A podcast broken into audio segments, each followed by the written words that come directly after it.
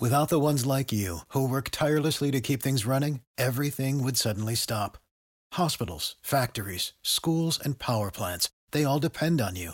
No matter the weather, emergency, or time of day, you're the ones who get it done. At Grainger, we're here for you with professional grade industrial supplies. Count on real time product availability and fast delivery. Call clickgrainger.com or just stop by. Grainger for the ones who get it done. Hey, all you cool cats and kittens. Welcome back to Believe in Softball. I'm your host, Jenna Becerra, and we're going to cover a few things today. So here's the order. First, going to cover all our bases, share some news and updates since last week's episode, and then we'll have today's guest. I have an interview with Danielle O'Toole Trejo, pitcher for Team Mexico, also a former Pac 12 player. So that's always a fun conversation. And then we'll wrap up with the new segment, Double Play Tip of the Week and I'll talk about how to get better physically and mentally. All right, so let me sip my LaCroix. All right, let's get after it. So, covering all our bases. First thing I want to highlight is that Softball America actually released their All America Awards. So, I think this was great because I think it's important to honor this season. I talked about that in a previous episode. Conference and postseason are really more important to me within a season but preseason is really all we got this year. So I think we have to focus on what we have. And in those awards, they actually named Miranda Elish as the player of the year for 2020. Completely agree. You guys know how I love pitchers who hit. I've already gone over Miranda's numbers on this show before. So I'm all about this choice. It makes sense. I've given Miranda's numbers in past episodes of this show before.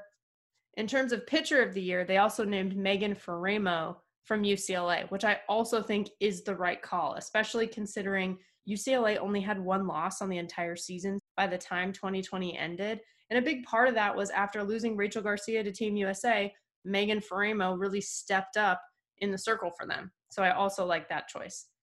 And now I'm not as into the rankings, especially the player rankings, the power rankings, because I think there's a lot of aspects that go into that.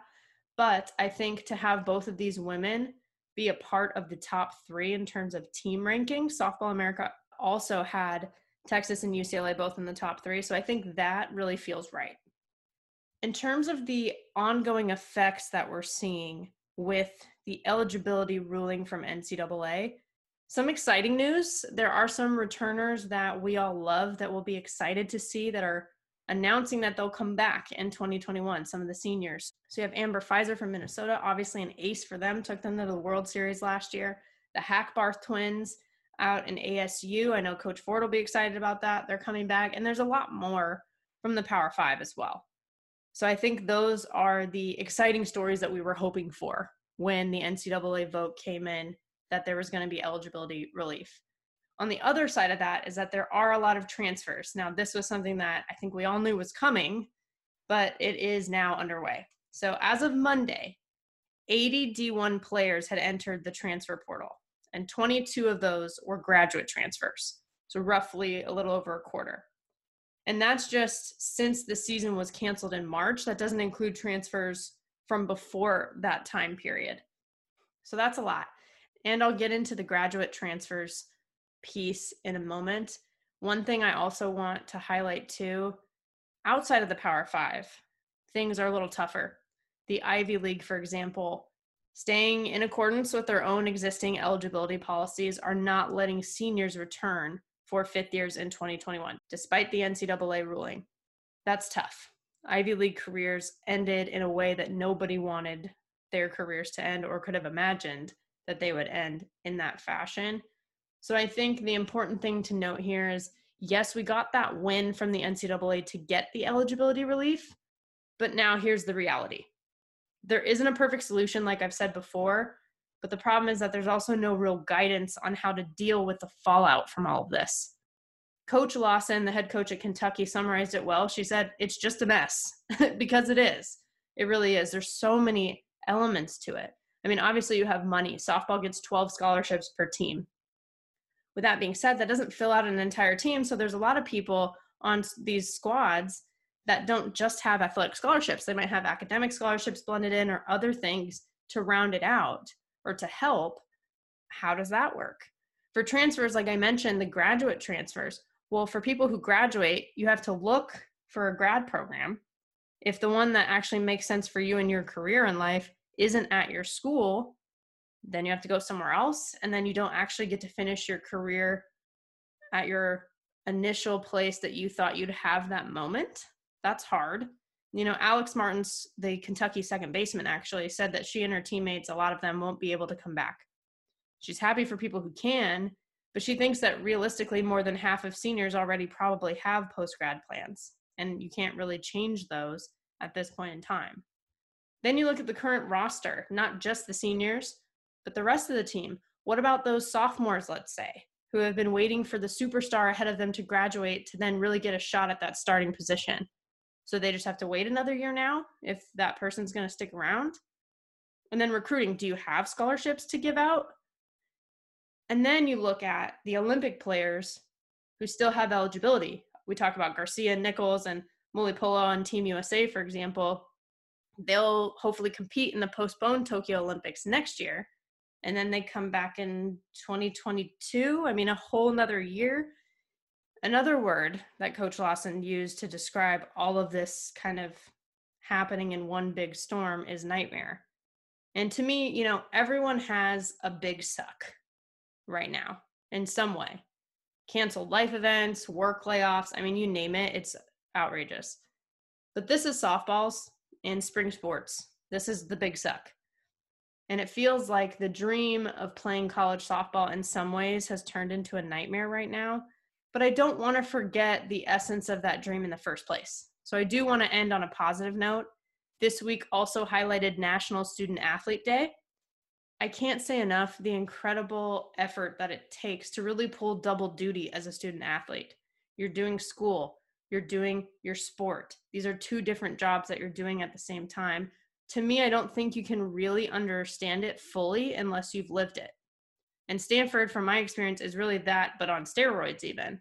And Team USA shared some stuff on social media, really honoring the 174 student athletes that are on a national team in their sport for the US.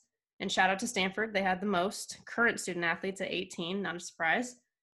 Softball, unlike some other sports, every person on the roster has competed in college.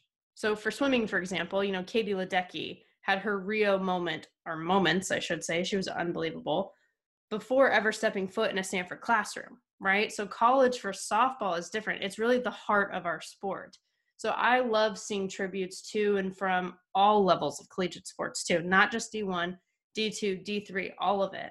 It was really nice to see on Twitter and a nice pick me up. And I want us to remember things like this.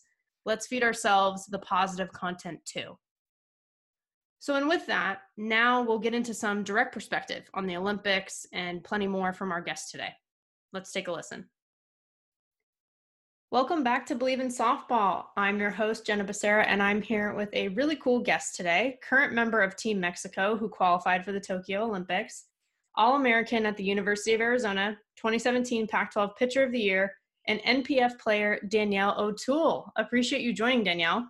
Yep, no problem. Thanks for having me. Do your teammates actually call you Danielle or do you go by no. Tooley? Tooley definitely totally. I didn't. Only people who call me Danielle are my family, my mom. If I'm in trouble. That's how it is. I feel like nicknames or maiden names too also never go away because you're you were recently married, right?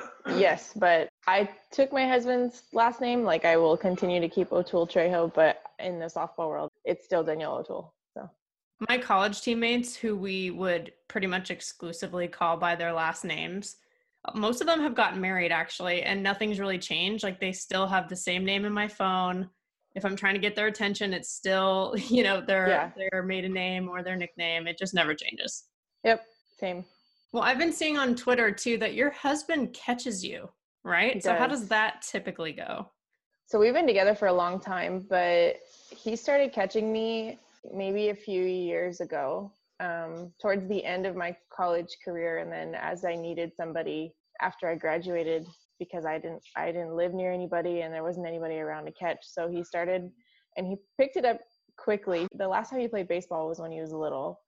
Um, he's pretty good at it. It's enjoyable to throw to him because he does give me feedback and he's learning like how to read the spin of the ball and what it's supposed to look like.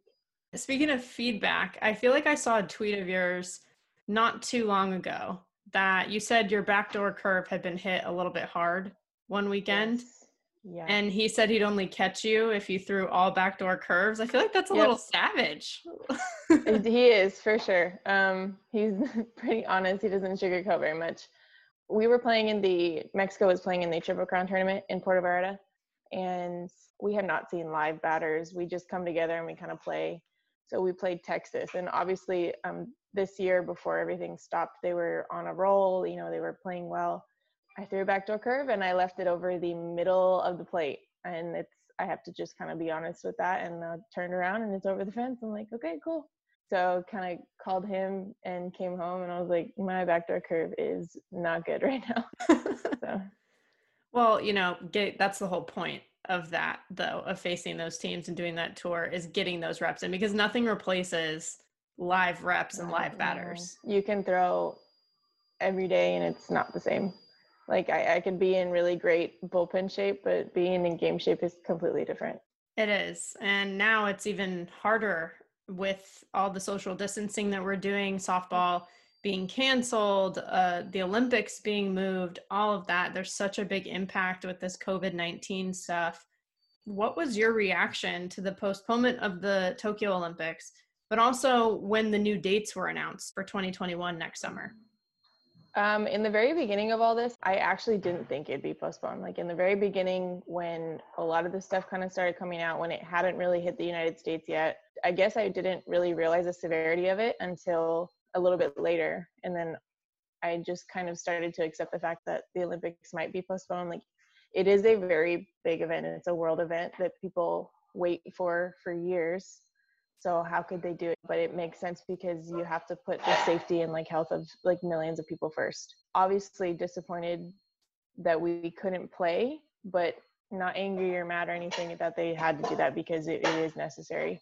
And then when they came out with the dates i figured it was going to be a year. I figured it was going to be in the summer. Japan in the summer is hot but I just figured they'd give it another year, especially like giving it the max amount of time for the entire world to take care of this virus. So, Yeah. And at least it's the same time other than the weather because I've heard that it is hot, like you said, and it's humid and all that stuff. it's At so least it. Yeah.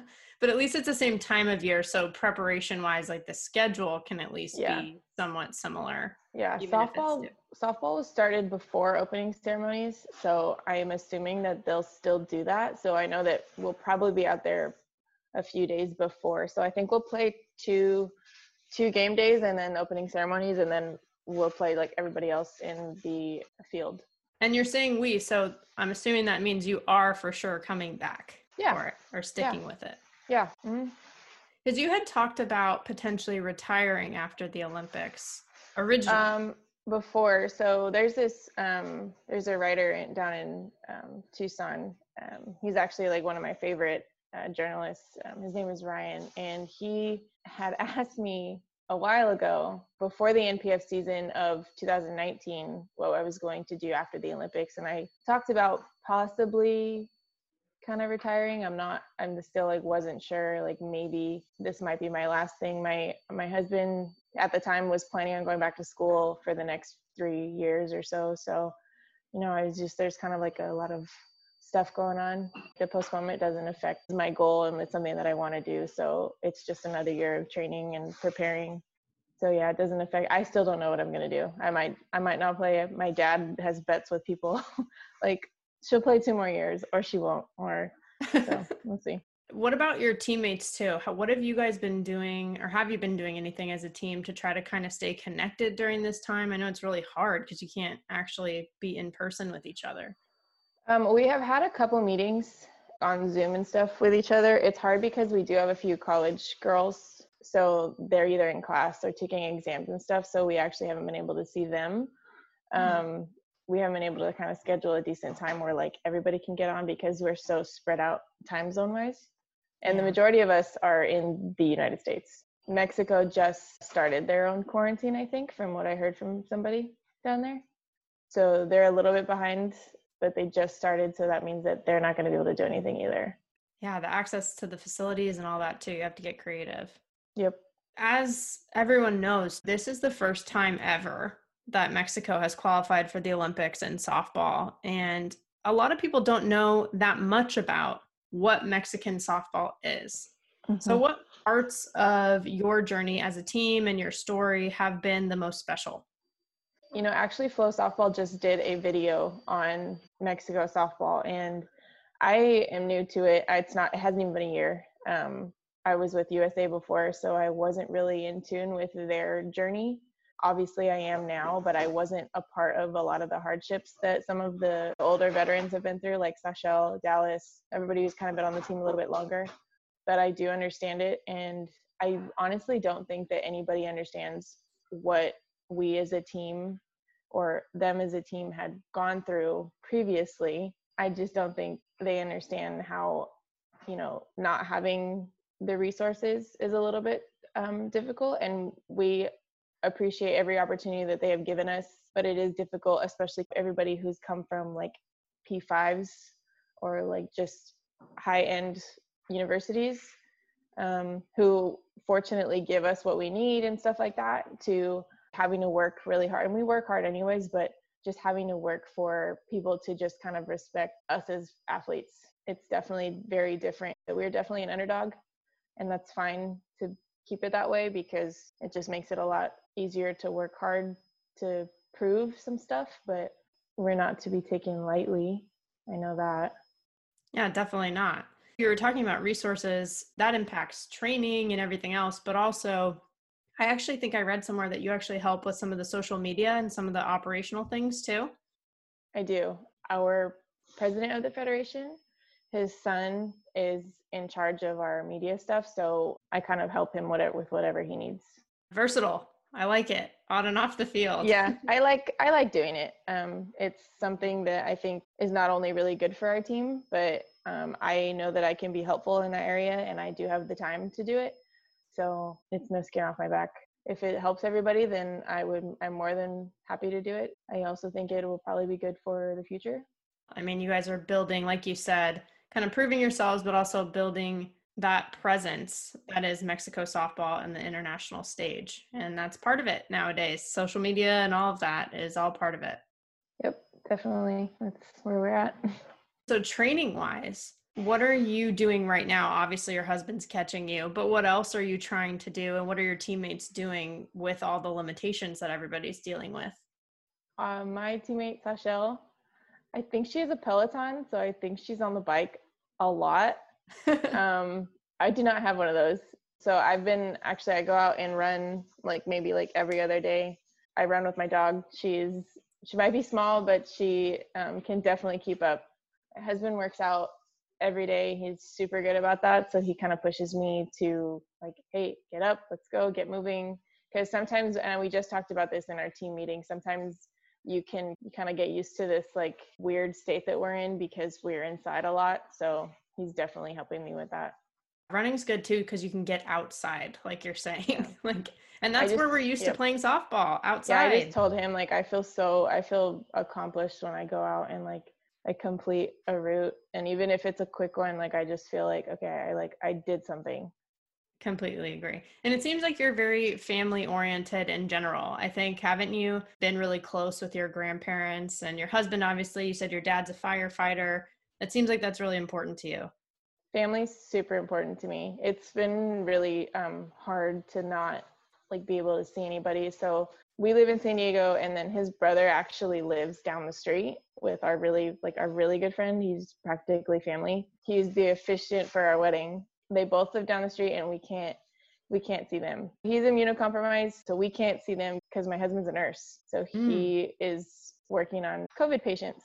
So it's been difficult to try to like make sure like we seclude ourselves for like the safety of our family. You know, both of his parents are kind of in the older range. Um, my parents live two hours away, so it's kind of easier to not see them. But my mom is immunocompromised, and my grandparents are just older, and my and my grandpa is at high risk because he's had heart surgery and my grandma is missing a lung. Like there's just so many problems, but and there's just the better reason just to stay away. It's just it's been really difficult because they are important to me.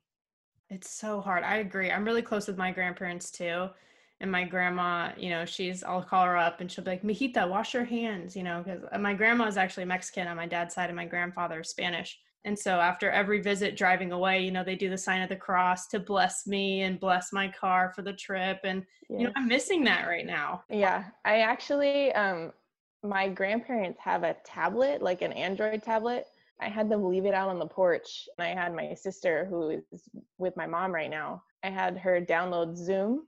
So, yeah. and she like taught them through the door, like how to use Zoom. And so, like, my sister lives with me, my other sister. So we call and then he joins in on the call, but we call them and it's just nice because like all you see is like my grandma's like from like her top of her eyes up because she like doesn't understand. Classic. But at least I can hear them, like I can like see them because they're so bored. Yeah, well, I'm impressed that they were able to figure it out. To be honest, they're they're older. Um, my grandma, I think my grandma's 85. I, I always forget because just, she just doesn't she doesn't want birthdays and she doesn't want anyone to talk about her age.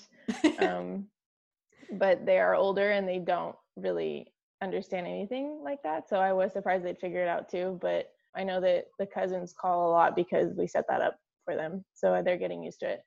And my grandpa's super about sports. Like all he wants to do is watch sports. And they normally go to bed watching the 11 o'clock news. And he goes to bed at nine o'clock now. Oh my gosh. She's like, eh, I'm over it. There's nothing good going on. He's bored. yeah. Oh, that's funny. Yeah. yeah, it's a tough time. It really is we talked about teammates too and in a way i also feel like they're sort of family like as well definitely uh, you mentioned already too that you previously played for team usa and i mean you medaled in the world championships international cup etc you had a great experience there what was the process like of deciding to switch over to represent a different country i actually had somebody ask me this question and i just want to clarify i don't like using the word switch mm. um, because I I wasn't on Team USA when I decided to make the move. Right. I so when I was on Team USA, they have tryouts every January, and I had tried out in January, and then the following few days the list comes out, and I wasn't on it, um, and that was really it was extremely difficult for me. Um, so it took me a while to like kind of come out of whatever state I, and i talk about it a little more freely now because i feel like it's important.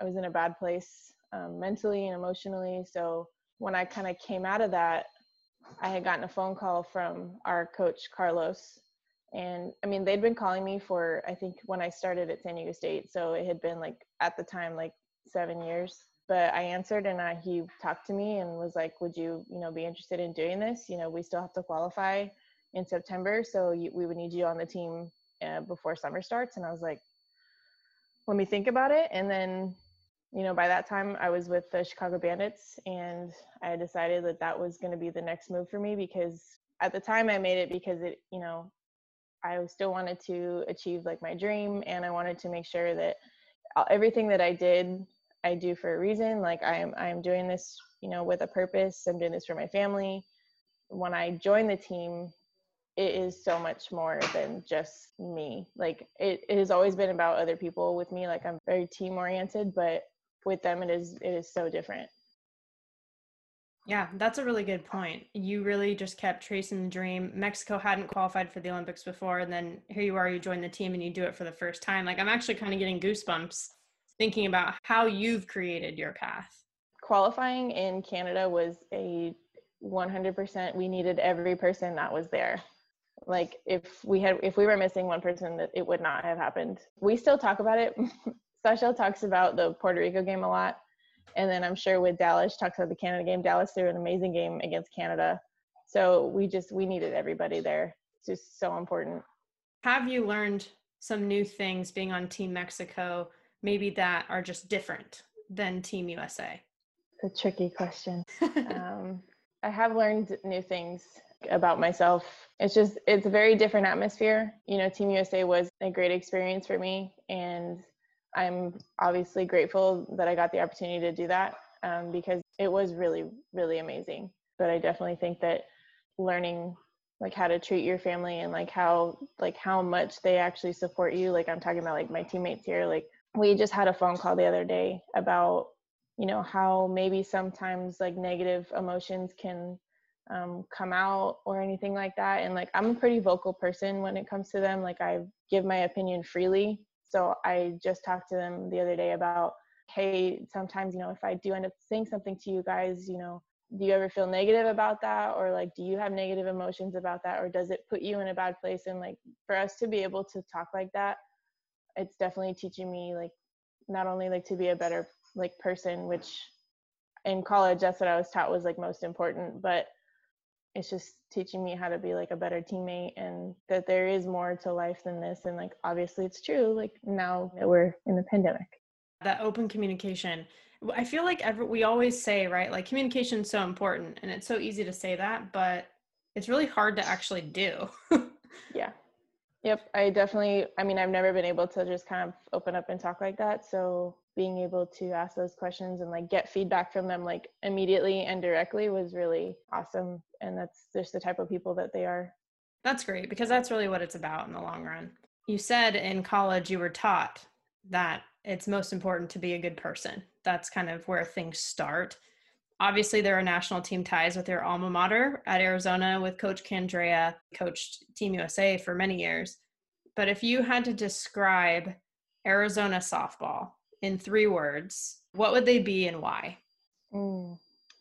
Um, I would definitely say tradition. That is the Arizona way. Tradition lives here. I would definitely say like family and tradition, family, and maybe the third one. I don't know. You have to give me some time to think about it, but if it just off the top of my head, I would definitely say pride.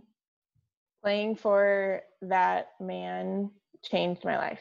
He was, I mean, I can't even talk about him without like getting emotional. He is just an amazing human being, and he taught us that being a good person is more important than being a good softball player I mean, he was at my wedding. I mean, I just I just want to keep him like by my side like forever. um, his you know his family, his wife, and then you have you know Coach Kate and Coach I at the time like they just really instilled it like we are a family and I don't know you are just you have to be proud to be an Arizona Wildcat and it is I mean I I am wearing. You're wearing it right now. yeah. So I just, I mean, playing for him was amazing. And I tell this story a lot. I know that he technically isn't allowed to do this now that I now that I know the rules, but it just shows you the kind of human being he was. I got my wallet stolen um, down at the payway at school, and I just I had a meeting with coach like pretty close to that time. So from getting my wallet stolen, walked to his office, and I looked, I think I looked upset or something because he asked me what was wrong. And then I told him and I was like upset about it.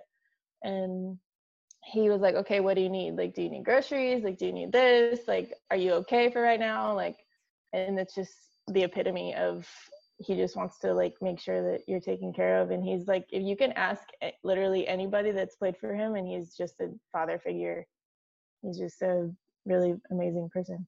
I can say confidently too, having been, you know, at Stanford in the Pac 10 for most of my time, but I did mm-hmm. have one year in the Pac 12. I'm not too old, hopefully. No. but having been in the same environment and playing against Coach Candrea in Arizona, I'd say the three words that you picked in terms of tradition, family, and pride seem pretty spot on to me. And everyone that I've ever talked to about Coach Candrea, and actually my coach at Stanford, coached with him for Team USA as well.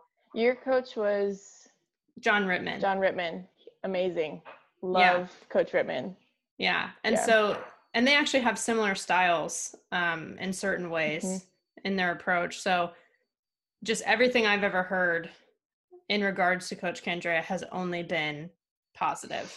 Yep. So I'm not surprised to hear the same from you, but it is nice to hear kind of specific examples and like what your individual story is having played for him yeah and the other thing is is he's such he's so family oriented and like he's not just talk like he had a manager position open and my brother was looking for a college and he took my brother on as manager and you know he was there for a couple years and then my sister comes to college and she's like oh well maybe i'll go to arizona. And then she's at arizona and coach is like oh i have a job for her. Like he gave her a work study program and now she's like the head of their video department. He just took my family in and like had no problem doing it.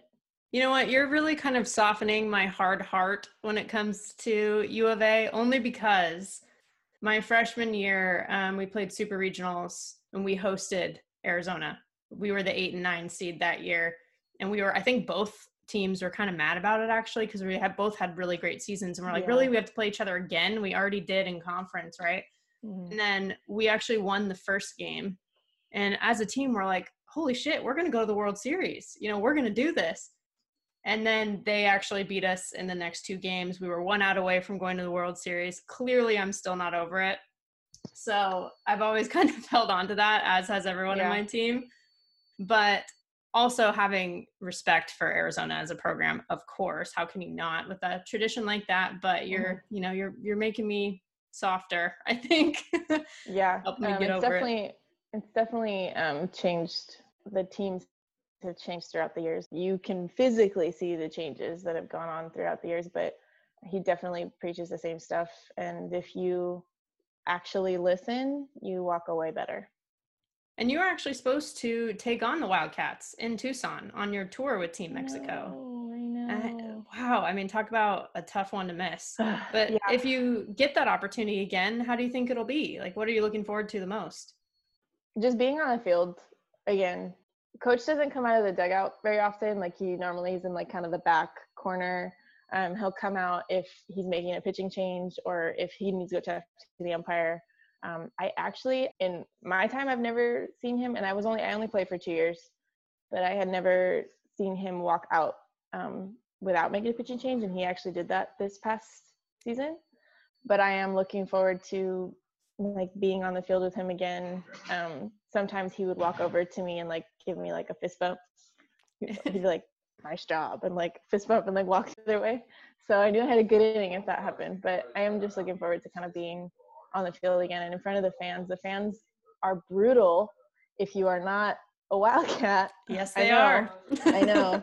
but they are awesome if you are one and i won't be so i think they'll be a little harsh to my team when we when we do get the chance to go because i know for sure that will be set up again like there is no way that won't happen but i know it'll be a little harsh but at least i'm looking forward to like because when i do go people are so oh my gosh you know like you're here can i take a picture with you? And like i don't know what i ever did to deserve any of that but they think otherwise. So i would i love any of that stuff because like i just love putting like smiles on people's faces and living back in that time because it was just amazing to have people like really like truly 100% support you. And sometimes they get mad but it's okay. Every fan every fan does it's because they're invested and you, are spot on with the fact that it's really hard to play there if you're not I know a wildcat. But you know, it's funny actually. There was one year, I want to say it was my senior year, maybe, maybe before that. I'm not sure. Well, you had a good year. You had a good year that year, so I'm not surprised that they if they didn't like you as much. well, yeah, that's true too. And I remember my parents. It must have been senior year because they went to every series that year. I think most parents try to do that if they can. Yeah. Mm-hmm. And uh, somehow, some way, later, I think that summer, I'm home just visiting them, and I see these Arizona softball water bottles in our cupboard like in our cabinet with all of our other dishes and cups and everything. And I'm like, what the hell is this? Why do you have these in here? Mm-hmm. They're like, oh, there are actually these fans that were sitting near us that were really nice and they were just asking about you. And they just gave us them. So we figured, I don't know, they were nice. We keep them. I was like, okay. But I was like so thrown. I was like, why do we have Arizona softball things? But it was funny. And it became clear that while they would give us a hard time. They just love Arizona softball. And I actually love that you guys had that and still have that as a program to have a fan base. You know, there's nothing that really can replace it. Definitely. I just feel bad for other teams that come in and like, cause you can hear them. They're just rude sometimes. well, and even where we used to warm up, I mean, I know that the Hillenbrand has been totally renovated and all that, but when we used to hit, like right over in those batting Oh yeah, there was. Um. Oh, it was just open. Yes, and I think there were some frat houses that were like right there or something, or maybe just houses where students Mm-hmm. Yeah. lived, and they would they would talk to us. They would say Yeah. a lot of things to us during it. Um, he re so that got redone 2016 is when the Lapin Center was put in. Mm, So that included like the batting cages right behind it. So Yeah. it was like it was that year beforehand that it was completely open. There is a frat that's to the left, and Yeah. for some of our games, they'd sit on the roof and they'd have like a party, but it would just be like just for cheering us on and stuff like that. So yeah. um, yeah, they definitely come out. Well, speaking of that too, you've already mentioned a couple people as we've been talking, but a lot of the Mexican pitching staff is all kind of Arizona, meaning you and Taylor McQuillin from U of A, obviously, but then Dallas Escobedo, who you also mentioned from ASU. Do you guys ever have any sort of like friendly rivalry banter? Sometimes, but it's more of like a joke. Yeah. um, because it's not just her. So it's me and Taylor, and then you have Chelsea Gonzales, who uh, played at ASU, and then Sashel and Dallas. So we're outnumbered. And sometimes, and I, we did it the other day, like we're we're on our Zoom call, and like all of a sudden, like my hand comes up, and I give like the, I give like the fork, um, and they're like, "Woo!" But I mean, it's just it's just a joke sometimes yeah. especially because people bring it up uh, quite a bit. It doesn't matter to us. I mean, I think it did in college, but it, it honestly just doesn't matter. It's more of a fun thing for us. It's always family wherever you went, like your alma mater. I mean, you even mentioned you mentioned Caitlin Lowe was also a coach at the time. I mean, she's an Arizona alum and a, a pillar, I guess, of Arizona softball. She's That- part of it. Great. That is a great word. Yes. Yeah. You guys always will hold on to that. But then now you're on a new team with Mexico and you guys will have that bond too, just in a different Mhm. way. Mhm. So that makes sense. Yeah.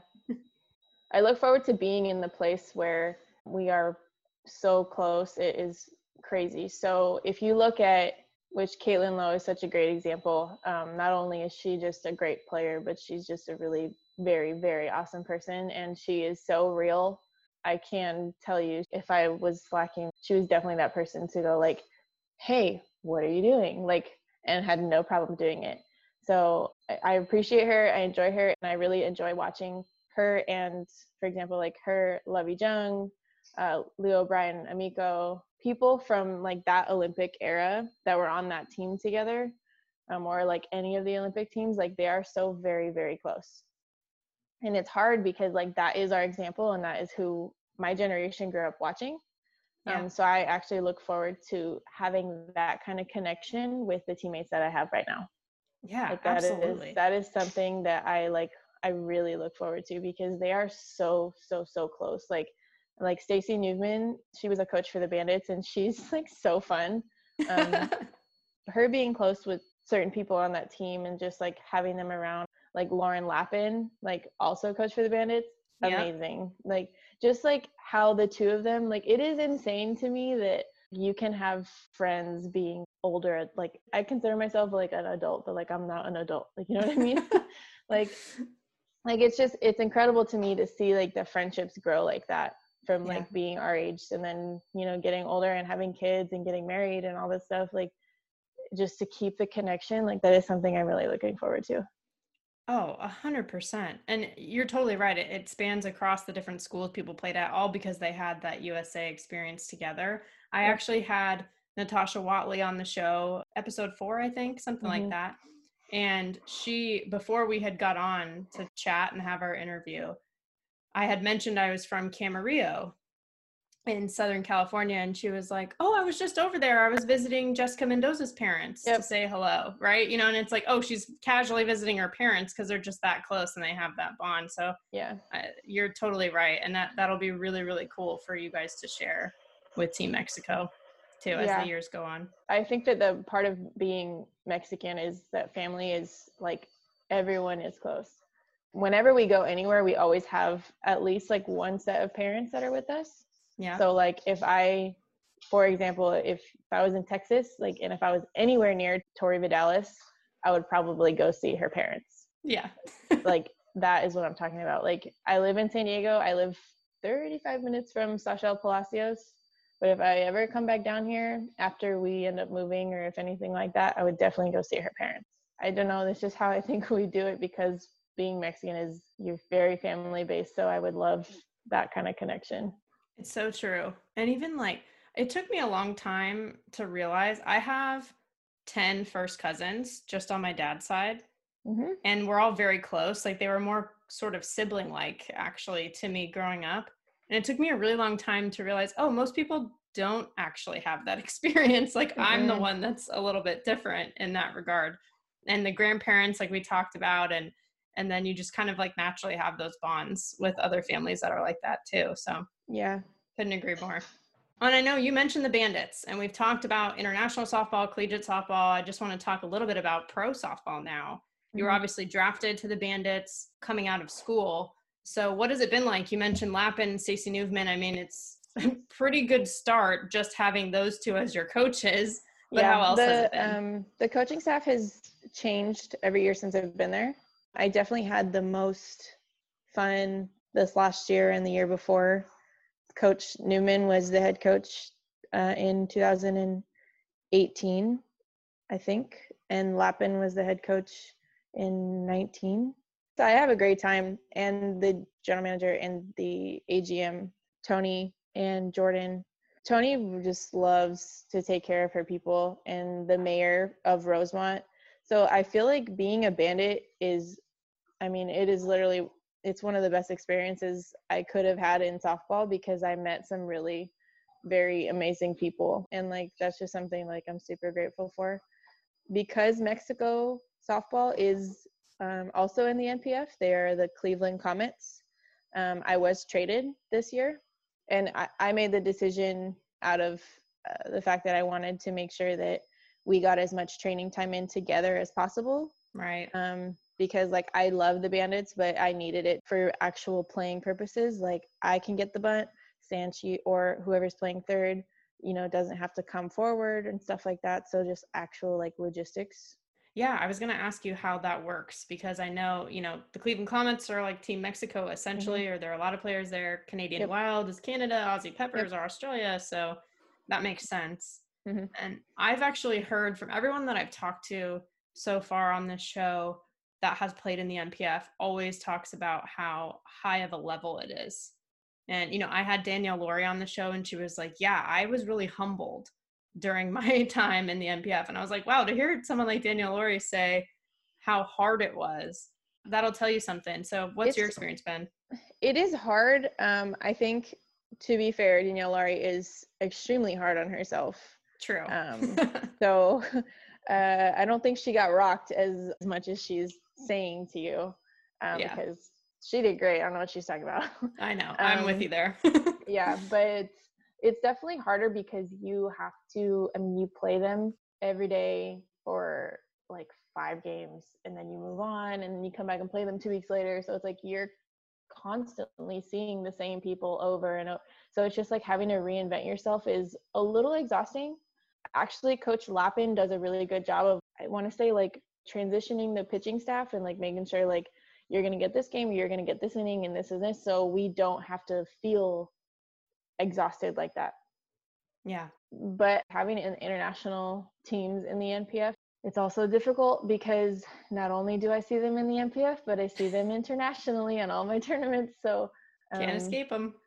nope. It's like I see them all the time. So yeah. the only difference is that the Cleveland Comets don't have the whole team tech, right. you know, to be honest with you, technically, Team Mexico softball has not officially named their Olympic roster. Mm. It's just a little difficult. So I know that not everybody is on the team, or not everybody can make it. Or, for example, like Dallas uh, plays in um, Japan in their league, so she is unable to play in the NPF league. Right. So it's kind of like stuff like that. So our team's not full, and then you yeah. have the Aussie Peppers who I think they take most of their squad. I know that they have technically like they could honestly fill two rosters with the amount of like people that they have um, yeah. in their like little circle. And then we had like Beijing. So seeing them and then having to go do the international cup and stuff and then Canada brings everybody and they yeah. work Canada works hard. So seeing everybody it's like I can never get away. Like my notebook is full of not only your NPF at bats, but your regular bats. Yeah. So. Yeah. yeah, that's tough. Fun. Yeah. Softball's a small world in some ways. Mm-hmm. And I mm-hmm. feel like this is an example of that. Yep. So I have one more serious question before a fun one okay. to wrap up. Cool. So you I know that you've also coached yourself and you give lessons and you're an instructor. Mm-hmm. So what's the main thing that you hope young players learn from you? I teach doing it the right way first and trying to be true to you before kind of expanding. So I guess physically the the part that I teach is like fundamentals mechanics. Like I want you to learn like one or two pitches and I want you to master them before you decide, well, my coach wants me to have six, so I'm going to have all six when they all mm-hmm. look the same. Right. So I teach like trying to just make sure like you have the fundamentals and stuff. And I also try to make sure that it depends on the age, but I teach mentality and trying to like make sure like you stay you on the inside and like nothing on the outside interferes with that. So yeah. I would just say like if they do take anything away, it's never forget you when you're along this process because it is very long and like you can get lost. And it's, it's physical to, and mental, like you're saying, yeah. right? It's definitely hard to just kind of teach eight year olds that or nine or 10. and even I do have somebody who's like, I think she's 11 going to turn 12. Um, but I talk to her like she is older because she can understand it and she takes it seriously. So, I mean, I do have kids who want that kind of stuff, and then I have other ones who aren't ready for it. It's just knowing them and knowing the age and like understanding the way their brain works. It's a balance. Mm-hmm. Yeah, that makes sense. Well, I'll have one fun question for you just to wrap things up. Okay. Um, you'll just tell me whether it's safe or out. So I'm going to bring up something related to softball. And if you agree or you can get behind it, you'll say it's safe. Or if you're like, no, I, I don't like that, I'm not into it, you'll say it's out. Okay. Does that make sense? Yes. Okay. Putting on a full face of makeup for a game, safe or out? Safe. You do it? Um, I used to in college, and it maybe not have been like super caked, but um, I don't do it now. I do it sometimes, but I don't do it now. I was like raised to like feel good, play good. Yeah, yeah, that's so the thing. At the time, in order for me to feel good, my hair was done, my face was done, and my uniform was perfect. Um, now it doesn't work. I mean, it does work that way. Like I do my hair still, but my makeup is like literally my eyebrows and my eyelashes. so I used to not really have the energy, but I, I will mm-hmm. say I used to wear like some eyeliner sometimes also to like look mm-hmm. more awake, especially at practice sometimes if I had mm-hmm. stayed up late doing schoolwork or something. I was like, oh, yeah, coach, no. I'm awake. You practice, know, my hair was on the top of my head. I look like a, I don't even know. Definitely I, not for practice. I look like I just came out of a trash can. Well, I feel like whenever we played Arizona, you well, I guess not you, you're younger than me, but the Arizona team at the time was always pretty put together. Yeah, I do know that coach had um, a rule you needed to look presentable. Hmm. I wasn't there, so I won't say like what he had them or didn't have them do, but I do know that you had to look presentable. And I also know, I think Florida did at some point, they had some kind of rule like that. I know that Oklahoma um, when they travel, they have to be in some kind of specific attire that's not just like a t-shirt and leggings and like most teams travel in. Mm. So I know that being a part of the softball culture, like looking good outside or like looking good while you're playing is kind of part of what we do. We used to say look good, feel good, feel good, play good, play good, win. And that's yep. kind of what you mentioned earlier. Yep. Yeah, that'll do it. All right. Well, thanks so much, Danielle. This is great. It's been great getting to know you and know more about Team Mexico and your time in Arizona and all of it. Yep. Thanks for having me. It was fun. So that was really fun to have Danielle on. I feel like maybe I should call her Thule, actually. And I told her this after the interview.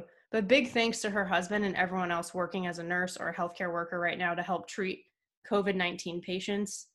The real MVPs. I, I can't say enough about it.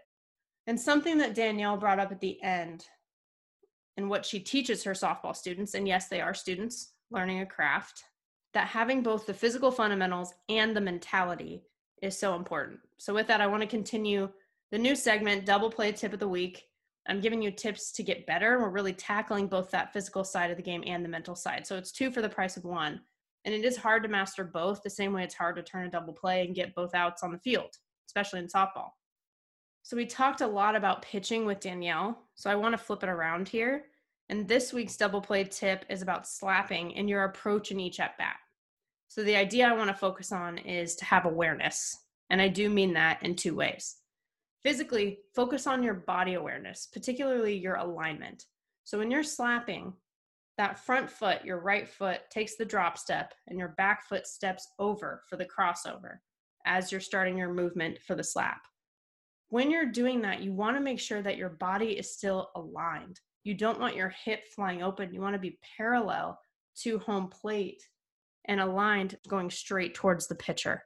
So having that awareness as you're going through your motion because when you make contact you want to make contact in a similar way that you're going to do it if you were hitting away meaning your upper body your hands where you make contact is the same your lower body just happens to be moving but you don't want to be taking off to first base you want to keep parallel to home plate and go straight towards the pitcher so that's the first piece physically having that body awareness but then on the mental side, it really does go back to preparation, being aware of the defense. So before you even step into the box as a slapper, really as a hitter in general, but especially as a slapper, you check the defense. You look at the infielders and see where they're playing.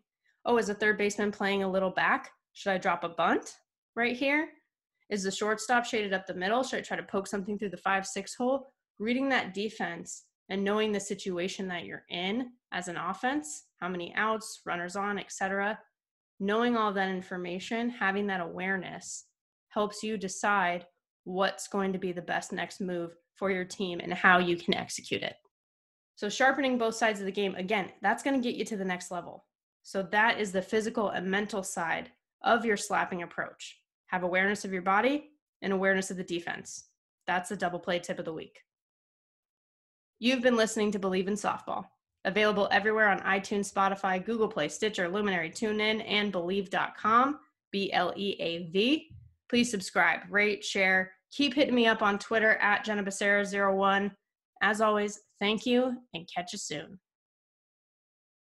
For the ones who work hard to ensure their crew can always go the extra mile, and the ones who get in early so everyone can go home on time, there's Grainger offering professional grade supplies backed by product experts so you can quickly and easily find what you need.